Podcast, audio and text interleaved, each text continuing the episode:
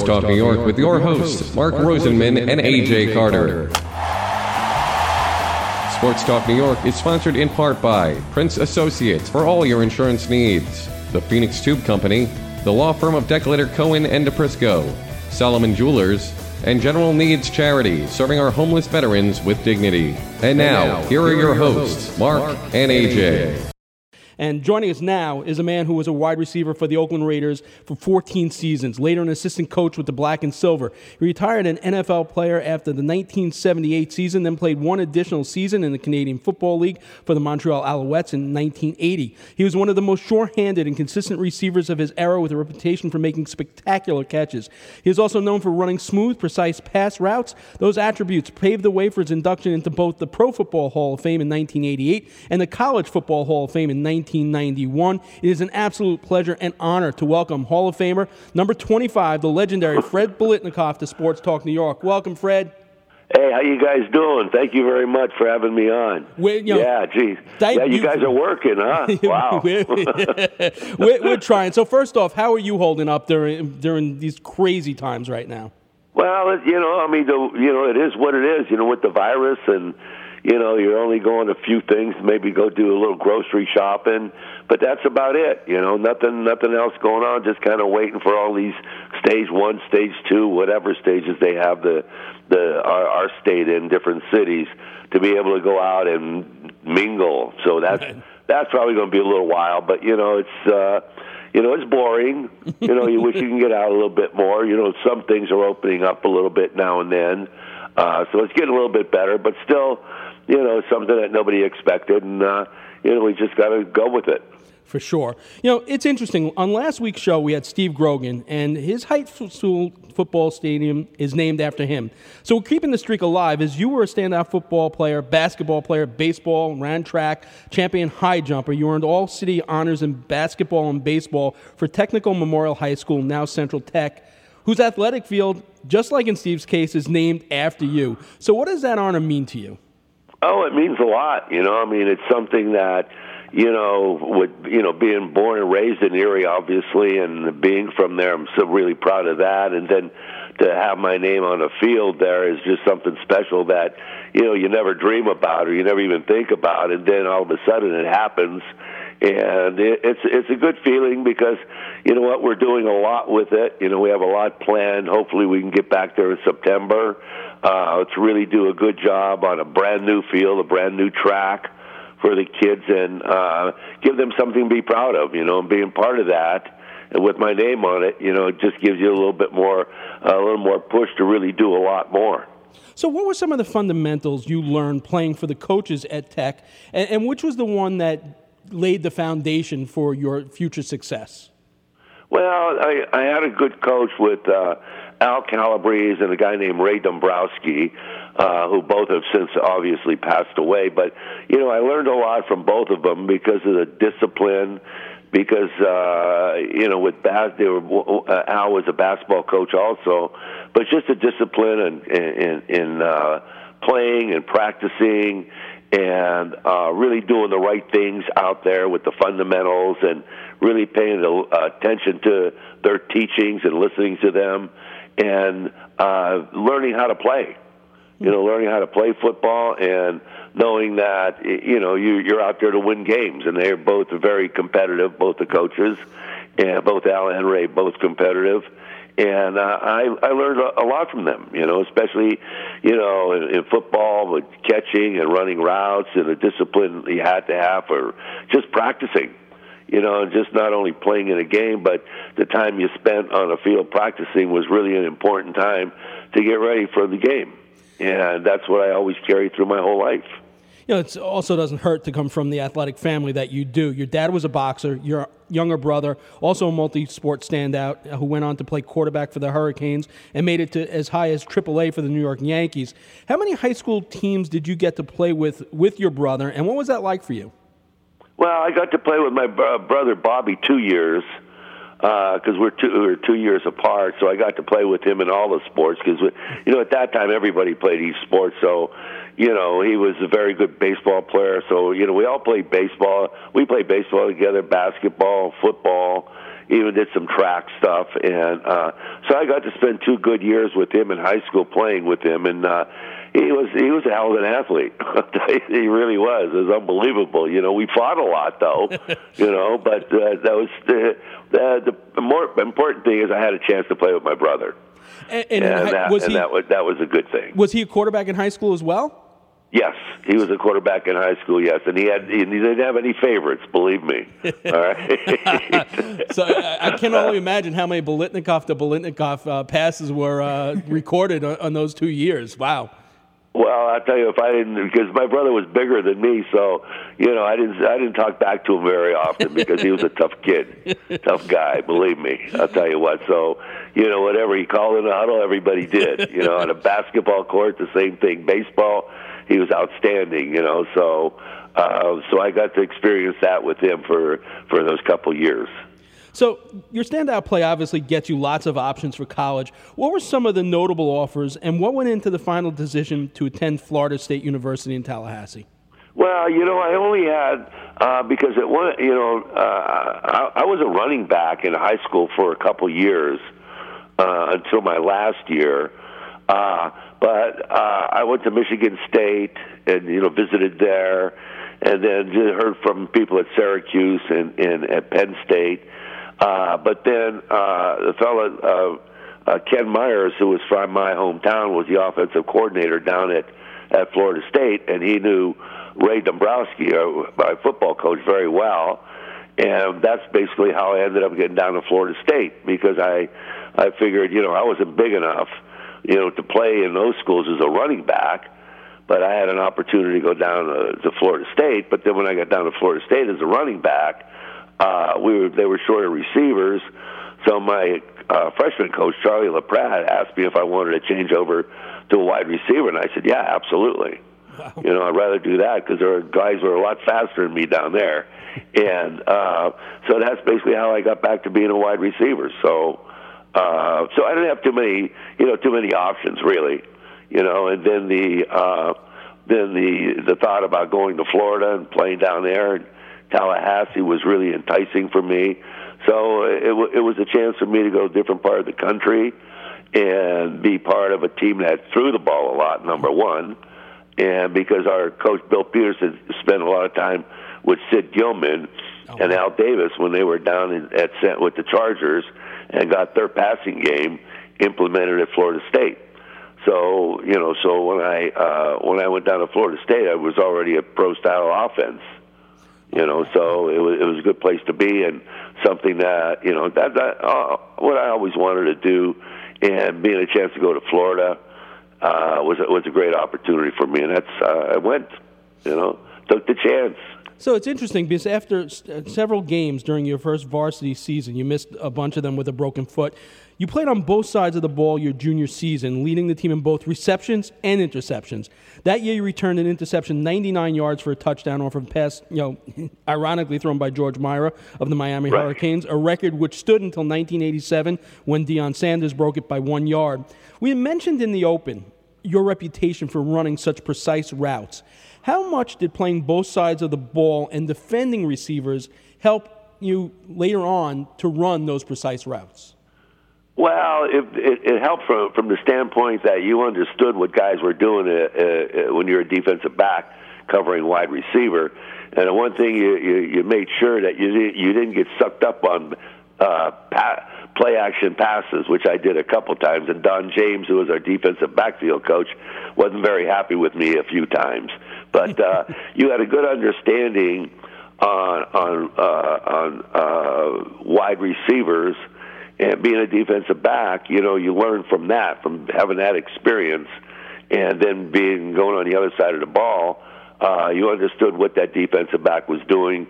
You had you, you could pick up tendencies uh, very easily. You know, watch guys backpedal, watch how guys were physical, how fast they were, what type of coverage they could play, and so it gave you a good deal of knowledge, you know, having both, both having that experience and playing on both sides of the ball. You mentioned playing on both sides of the ball. Do, did you feel that, you know, that kind of trope that the receivers are the better athletes with the better hands? Did you play into that, or did you think that you were just, you know, doing both for both sides of the uh, for the team?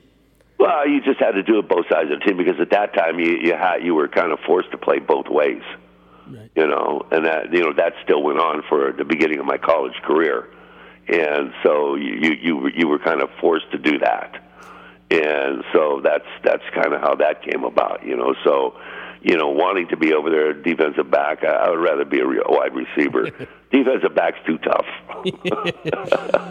As a senior in sixty-four, you lead the nation with eleven seventy-nine receiving yards, fifteen touchdowns, finished second in receptions with seventy, and scoring with ninety. One of your touchdowns came in the first quarter against the Florida Gators, which helped the Seminoles earn their first victory in the in-state rivalry, sixteen to seven. The Seminoles finished that year with a thirty-six nineteen victory over Oklahoma in the Gator Bowl, in which you set school records with thirteen receptions for one hundred ninety-four yards and four touchdowns. Even then, it seems you were always at your best in the biggest of moments on, on the largest of stages. Is that Gator Bowl, uh, was that Gator Bowl the highlight of your Seminoles career?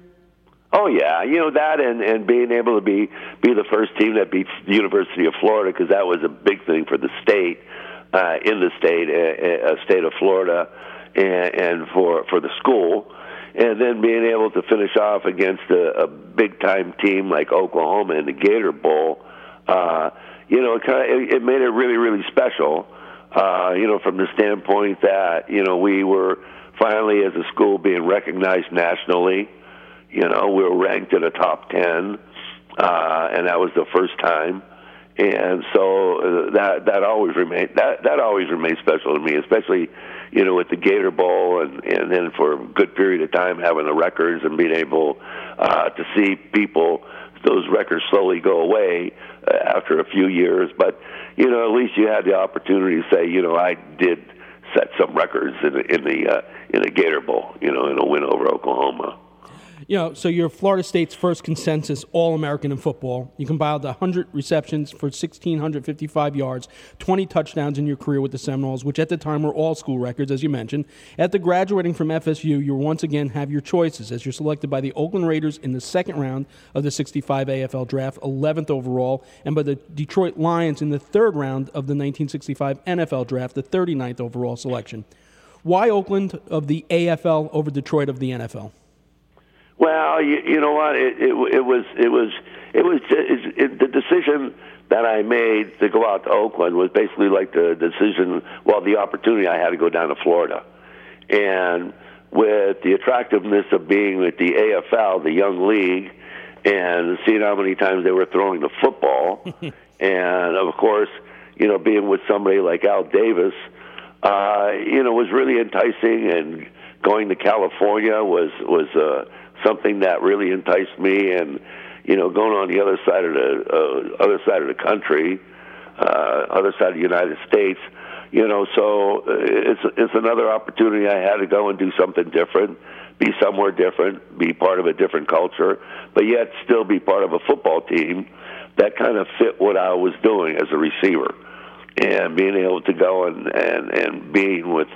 being with, with Al all those years, and with the A F L and throwing the ball so much, you know, it was just a, a good fit. You know, I, I know you grew up idolizing um, Eagles receiver Tommy McDonald, who was actually still playing football when you turned mm-hmm. pro. What was it about Tommy's game that made him one of your favorites? And although I don't believe you guys, I, I, I don't know if you ever played exhibition against each other. I know you never played a regular season game. I'm sure your paths have crossed at some point uh, because of the Hall of Fame. Um, and did you let him know how much he impacted your career?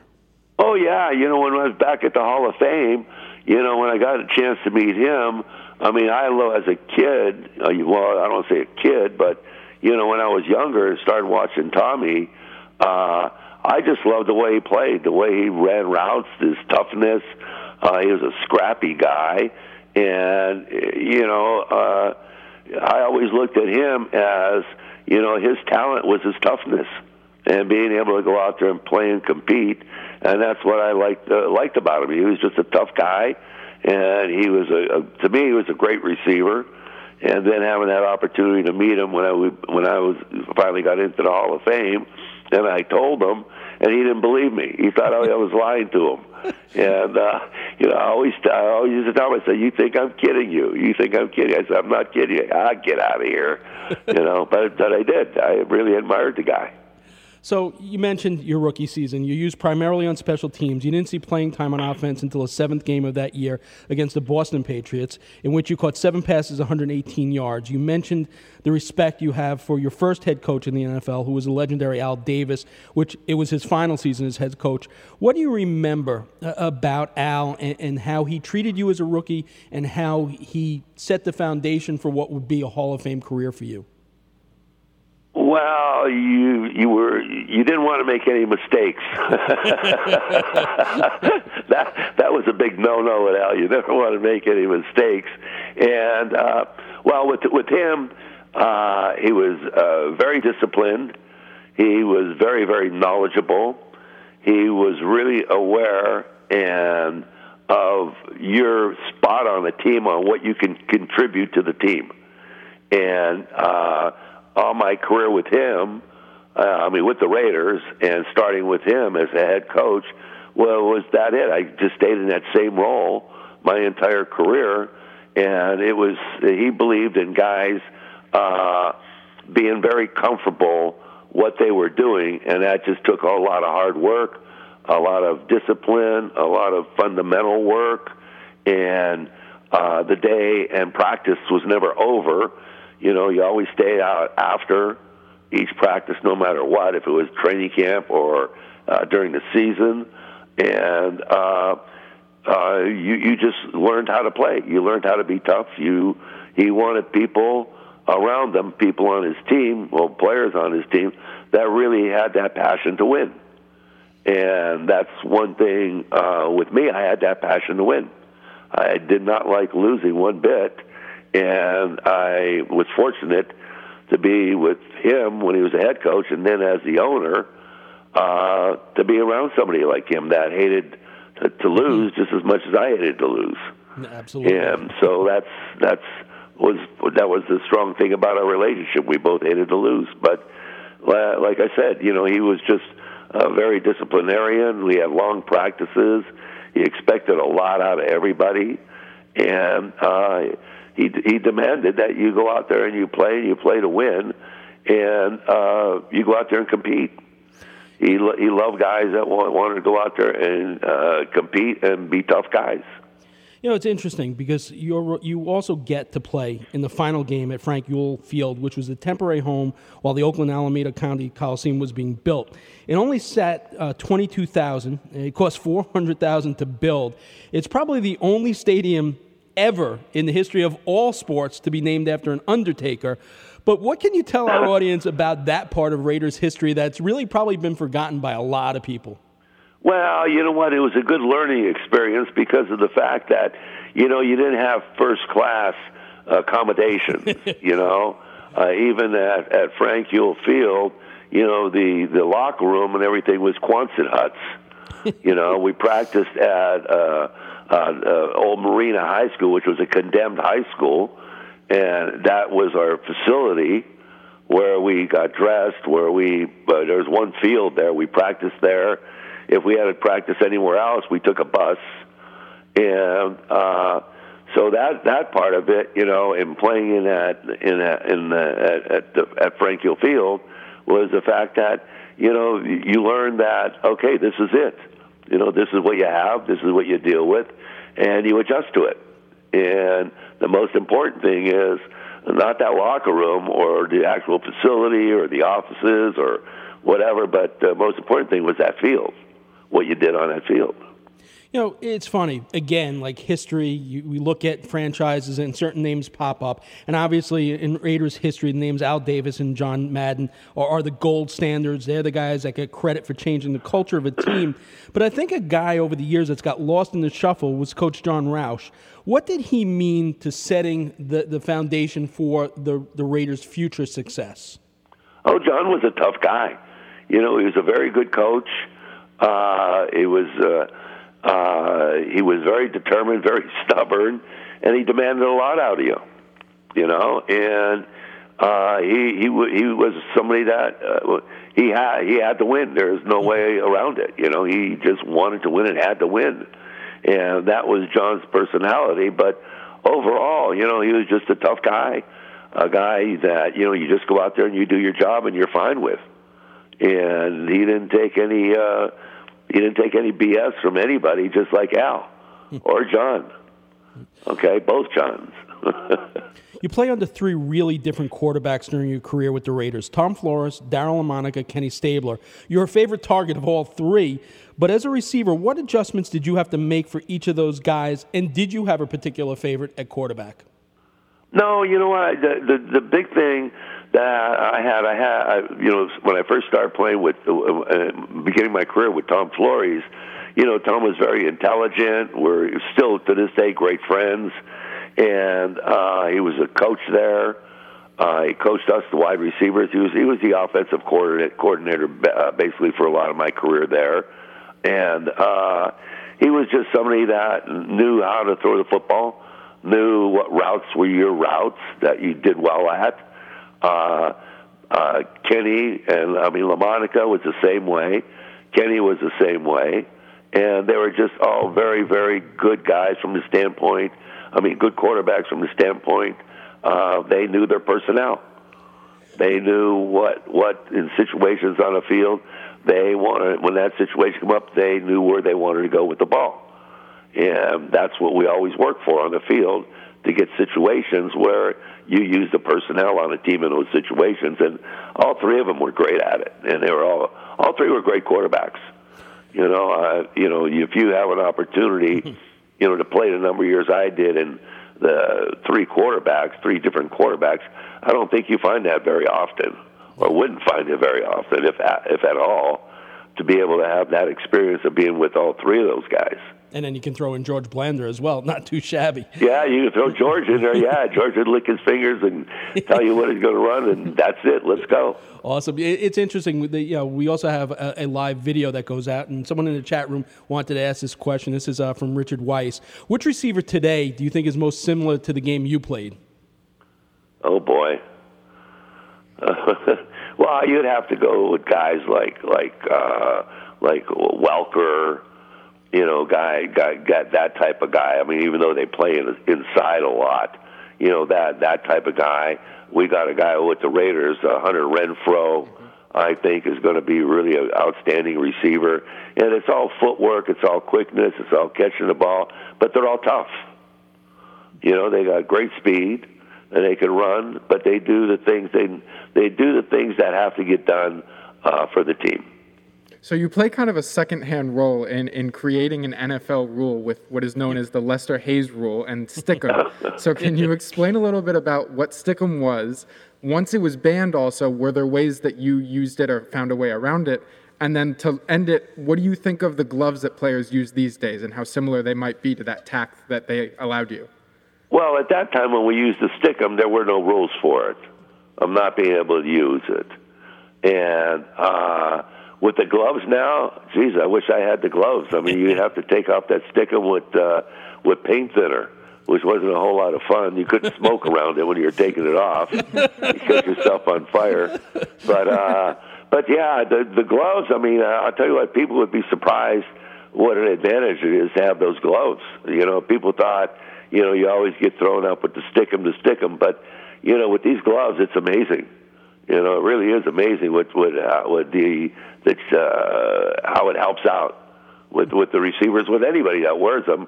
If you're if you're handling the football, you know, it's, it really is amazing. But you know, the Stick'em was something that was uh, come up. We got it out of San Diego, or uh, our equipment manager Dick Romancy got out of San Diego, and uh, uh, a guy named Speedy Duncan, who was a defensive back and punt returner for those guys, was using it, and that's where we first saw it. That's where Dick first saw it, and that's how basically we got around to it. So it really is Speedy's fault.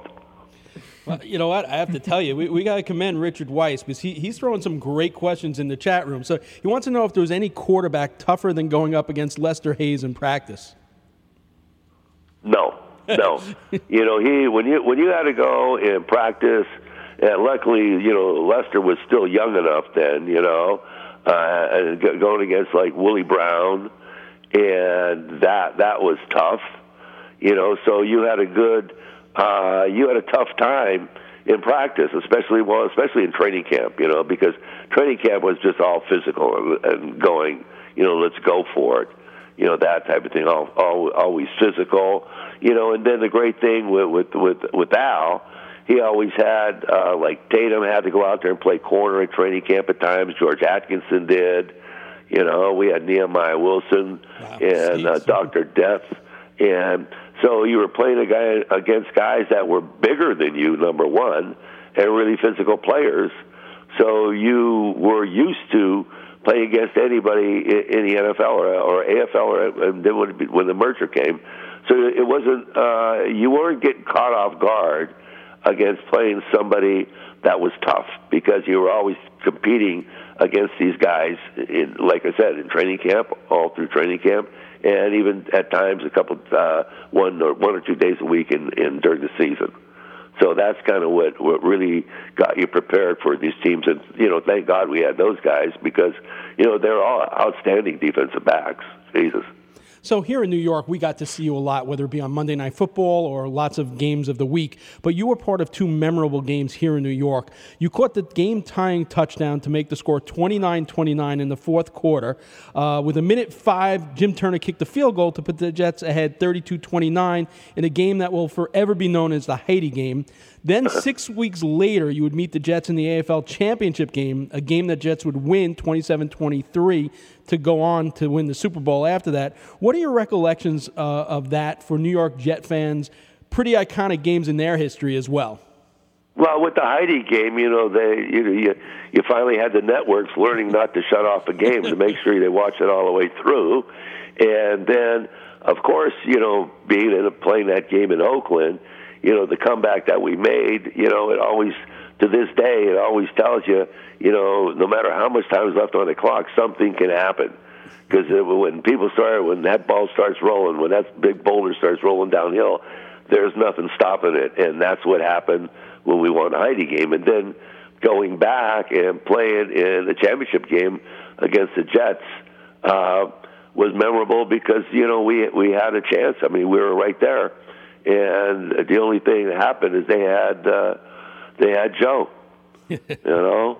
So uh, it was a, a team that uh, had uh, both teams had great defenses, great running backs, excellent passing games, and everybody on the field was, was outstanding players. And to go back there and play on that, uh, well, at that time in the wintertime, the dirt field. You know, at Shea Stadium, which was yep. uh, the big place you always wanted to be at, and obviously and play in New York. You know, it, it was a, it was two teams competing against each other, wanting to win. And that win comes in, you know, it comes oh, in in Oakland. But the it, airplanes, it, yeah, everything. everything. Open field, yeah, unbelievable. Uh, we mentioned previously how you always rise to the occasion. When you left the N F L, you were the all-time leader in postseason receptions with seventy, receiving yards with eleven sixty-seven, receiving touchdowns ten, accumulated over nineteen postseason games. Um, you recorded over one hundred receiving yards in the postseason five times. In the seventy-six seventy-seven playoffs, you recorded thirteen receptions for two hundred sixteen yards and a touchdown. That included four catches for seventy-nine yards to set up three Oakland scores in the Raiders' thirty-two fourteen victory in Super Bowl eleven, for which you were named Super Bowl M V P. Uh, we've been lucky enough to have many players who have played in the Super Bowl and love hearing their recollections about the day. You played in two of them, so can you tell us what you recall most about the entire Super Bowl experience, aside from the outcomes? How different was Super Bowl two from eleven, and what did winning the M V P in a Super Bowl mean? Well, you, you know what? When you when you're playing, all of a sudden, when you're you're playing against Green Bay, and you're on that sideline, you look across, and you're doing your pregame warm up, and you look at all the players that are on, on Green Bay's team, and they're just nothing but legends, from the coach all the way through. And uh, you, especially, I was a young kid, you know, hadn't played that much up until then, and. Uh, Now to be down there in Miami playing against these guys, it was it was an experience. And the thing about it is that we, you know, we had a chance. I mean, uh, you know, Herb uh, jumped in front of me and picked one off and ran sixty-some yards for a touchdown, which wasn't too enjoyable or memory for me. But uh, that was just part of the game. But that that was that was the Green Bay Packers. And then to be able to come back years later and play in a Super Bowl and uh, win it, where all the years that we had gotten so close with championship games, and for reason or another reason, losing a lot of those championship games to go to the Super Bowl, uh, to be able to finally get there and win it was just unbelievable. And then, you know, being M V P, you know, it was something that, you know, I I I, rep, I rep, represent the Oakland Raiders and that football team uh, with the M V P till this day. You know, that was uh, that was uh, very honorable for me to be to be named that, and it was really a, a great honor for me to represent those guys as their M V P. You know, you're inducted into the Pro Football Hall of Fame July thirtieth, nineteen eighty-eight. You're number two all-time in the history of Silver and Black with five hundred eighty-nine career catches. You ranked fourth on the N F L all-time receiving list at the time of your retirement. You held N F L record of ten straight seasons with um, forty or more receptions. Your Raiders, uh, led, you led the Raiders in receiving six consecutive seasons. You led the N F L in receiving with sixty-one catches in nineteen seventy-one, led the A F C in seventy-two. You played one hundred ninety games in fourteen seasons, had twenty-one one hundred receiving yard games, had four one hundred yard receiving games in the playoffs. You never had a losing season with the Raiders. You're named to the Walter Camp All-Century team. An award in your name goes to the nation's top collegiate wide receiver. I'm sure there's even more things that you did that I left out. But looking at everything that you've accomplished in your career in the game of football, what's the one thing that gives you the most pride? Oh, boy. Well, what, what was you know what? It was the fact that uh, I made the right choice going out to Oakland from Florida State, number one, and then being able to be on a team that you had a good relationship with everybody. We had such great camaraderie on that team, and to be able to play with all the great ball players on that team.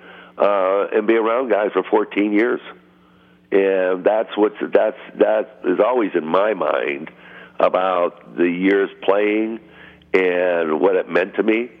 And so I, I'm, I was very, you know, very thrilled be, with the fact that you know I got to play in some of the biggest games and memorable memorable games in the N F L history. Got to play in two Super Bowls. Got to play in numerous playoff games. And got to be an M V P. Not too shabby. So you spent- no, not really. No, you th- you know something. You talk about things that uh, that you. I don't even know if you can dream of some of those things. You know, probably the majority of the things uh, when you're a young guy, even in college, when you start thinking about like going and playing professional football. You know, someone said, "What would you like to have happen?" I don't think you can mention seventy-five percent of those things. No, and it happened.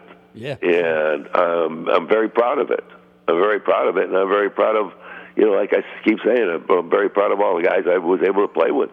So you spent thirteen years with the team as a player, fourteen, but um, but also another seventeen as a coach. So as the rumors surrounded the team potentially leaving and heading to Las Vegas, what was your initial reaction when you found out that that deal was done and the Raiders were leaving the Bay Area? Well, you know what? I'll tell you what. It's it's uh, like, you know, obviously that being at the last game in Oakland uh, last year, you know, it's very touching. It's very memorable. It's uh, you know, going being down on the sideline pro, and watching pregame warm up all the time when I watch the game, go to see the games, uh, to see that you know we were the first ones to play in that stadium. When it was brand new and everybody loved it, now they call it a dump. And to me, it was still, there's the field, you know, and there's the stands and there's the locker room. And it was very sad from that standpoint, very emotional. And then going going to Las Vegas, that's that's just part of business, part of life. And sure, it's, you know, it, it was it was very sad to, to know that, you know, the team's going down to Las Vegas, but you know, there's, listen, if that's the worst thing that happens in your life, that's not too bad. Um, just also in the chat room, I guess uh, he wanted to give you a shout out. Uh, it's David Guinier, who's I know is a huge Raiders fan. He said hello from your friends uh, from S B E at Peter Dillon's in New York City. So I wanted to get that in there. Oh, uh, good. Tell him hello. Okay. Yeah, he's listening, so he he heard you. Um, so as much as you accomplished on the field, you've done so many wonderful things off the field. As in nineteen ninety-nine, you established the Biletnikoff Foundation, which has funded and supported many youth groups and organizations in Northern California, including the Biletnikoff Foundation Scholarship Award, Tracy's Place of Hope, and the Biletnikoff Center for Hope. Can you tell our audience a little bit about the foundation and how they can help the foundation out as well? Well, you go first of all, you go on biletnikoff dot org, and I'll take you to everything that we've done over all the years. But uh, being able to be part of something that uh, you are helping girls' young lives or kids' young life, and helping you get through tough situations by just being around them, letting them be, uh, want, you know, wanting to do something for them, because we deal with a lot of high-risk kids and the stuff that we deal with over the foundation. But we also see from the beginning, uh, uh, they are one way, and then after a few months, you see a total different person. And we've had so many uh, girls graduate out of the program from Koinonia that we help support uh, with Tracy's Place of Hope and, and the center that we're just getting finished now.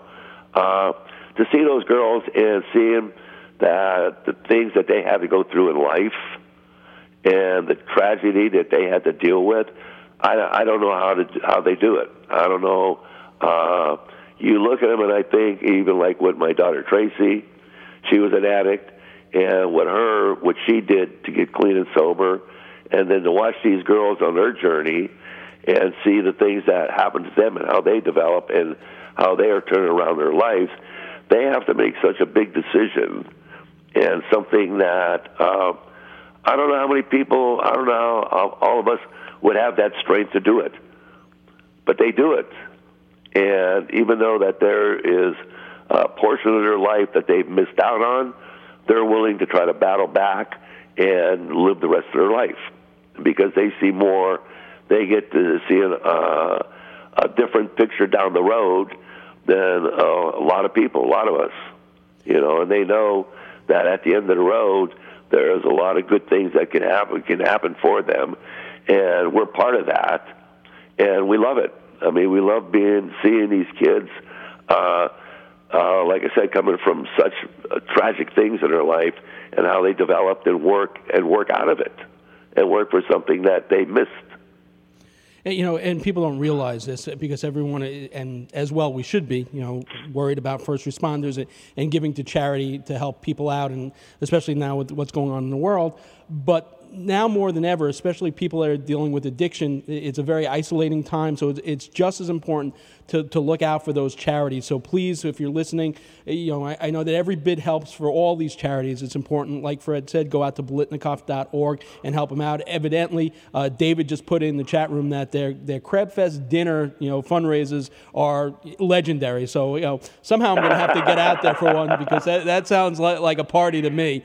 But um, it is. It's a Listen, it's a very good, we've been doing it for so long, and we have our golf tournament coming up in the middle of July. Hopefully that, you know, that's going to all work out. And uh, but the crab feed, uh, the crab feed's something special. So is the golf tournament, but uh, that crab feed, we have a great time.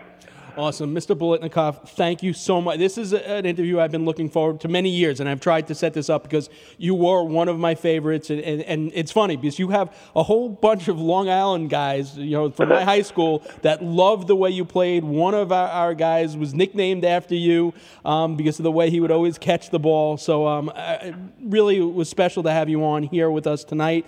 Really appreciate it, and especially I believe today's your anniversary as well, right? It is, yep, and uh, we're going out to dinner in about an hour, absolutely. Yeah, no cooking at home tonight. There's a restaurant that's open, so we're going out there for dinner. But listen, thank you guys, and it really, it really means a lot to me. You know, the you guys have you know followed my career. And uh, it's very special for me to be on with you guys. Believe me, it really is. Absolutely a pleasure for us. Thank you so much, and have a great anniversary. Enjoy your dinner.